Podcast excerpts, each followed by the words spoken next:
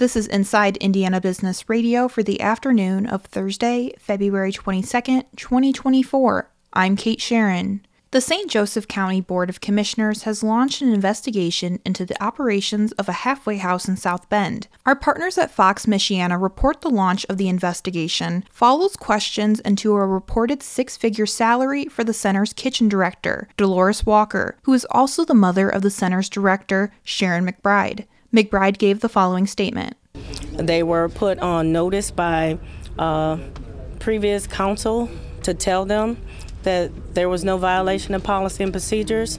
I have emails from the Department of Corrections telling them there was no violation of policies and procedures, and yet they were adamant to have this public shaming.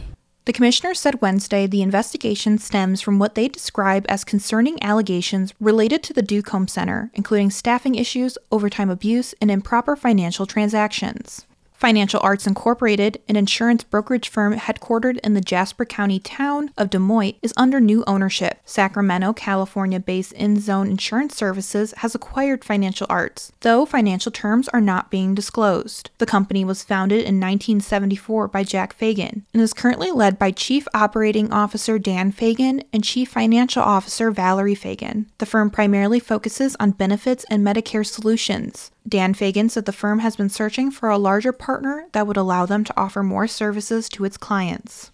Indiana's House Education Committee voted along party lines Wednesday to move a controversial bill that seeks to push speech in college classrooms toward, quote, intellectual diversity debated language from the original draft of the proposal, which would have given House and Senate Majority leaders the power to choose some members of the Board of Trustees at Hoosier Public Colleges and Universities, was removed before the vote, however. Senator Spencer Deery of West Lafayette, who authored the bill, said it adds protections to state law to ensure professors can't be retaliated against for, quote, criticizing administrators for the content of your research or for your outside political views. But Democrats and college faculty continue to disagree. An attempt by Representative Ed Delaney of Indianapolis to further amend and essentially gut Deery's bill was rejected on Wednesday.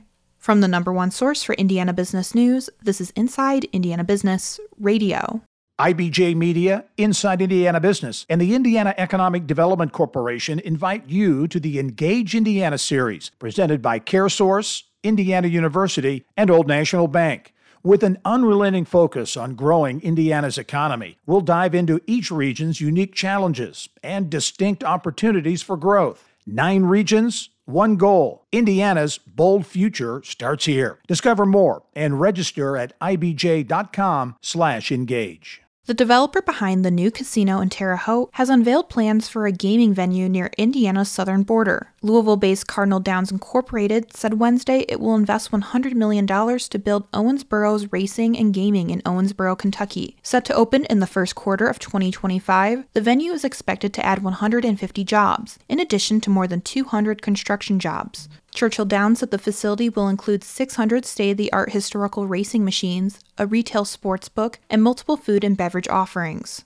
The venture capital firm Allison Transmission announced Tuesday an investment in Niron Magnetics, whose permanent magnet made without rare earth materials was named one of Time's best inventions of 2023. Allison Ventures joined Samsung Ventures, automotive supplier Magna, and others in providing a $25 million round of funding. The amount Allison contributed was undisclosed. The investment from Allison Ventures comes as the demand for rare earth materials outpaces production, leading to supply chain vulnerabilities and environmental concerns. The partnership also addresses the growing demand for sustainable and environmentally friendly solutions for commercial duty vehicle development. The Indiana University Angel Network has invested $65,000 in a healthcare information app startup called Primary Record. The Fishers based startup will use the funding to build out its app's features, specifically a platform for care managers and patient advocates to securely connect with their clients and family caregivers. They also will seek communal partnerships to publicize their product. AgriNovus Indiana, a not for profit initiative focused on growing Indiana's ag bioscience economy, announced four new members to its board of directors. Karen Plaut, Vice President of Research at Purdue University, will lead as the board's new chair. Other appointments include Trent Torrance, United Animal Health Chief Operating Officer, as Vice Chair, Courtney Kingery, CEO of Indiana Corn Marketing Council and Indiana Soybean Alliance, to the Executive Committee, and Jose Simas, Executive Director at Elanco U.S. Farm Animal Business, as a director. Mental health providers are desperate for better treatments for depression, and close to 100 patients will soon test a new drug developed in Indianapolis, combined with a high tech headband. The Phase 2 clinical study will evaluate Gate Neuroscience's lead drug, which uses a precision medicine approach. IIB's Kylie Veleta the startup's lead drug, zelquistinel, is a precision medication, which Gate says is a sharp contrast to the current trial and error approach of blanket prescribing traditional drugs that may not work for weeks and aren't effective for many patients. Gate will soon launch a phase 2 clinical study of its rapid acting once weekly oral medication to treat depression. The main goal of the study is to better understand how patients' mood responds week to week while taking zelquistinel. Expected to enroll Hoosiers, the study also adds a new layer of technology the Dreem headband device, developed by a Boston based company. Gate Neurosciences head of corporate development, Rob Hotaling, says the headband captures data that could help show how a patient is reacting to the antidepressant.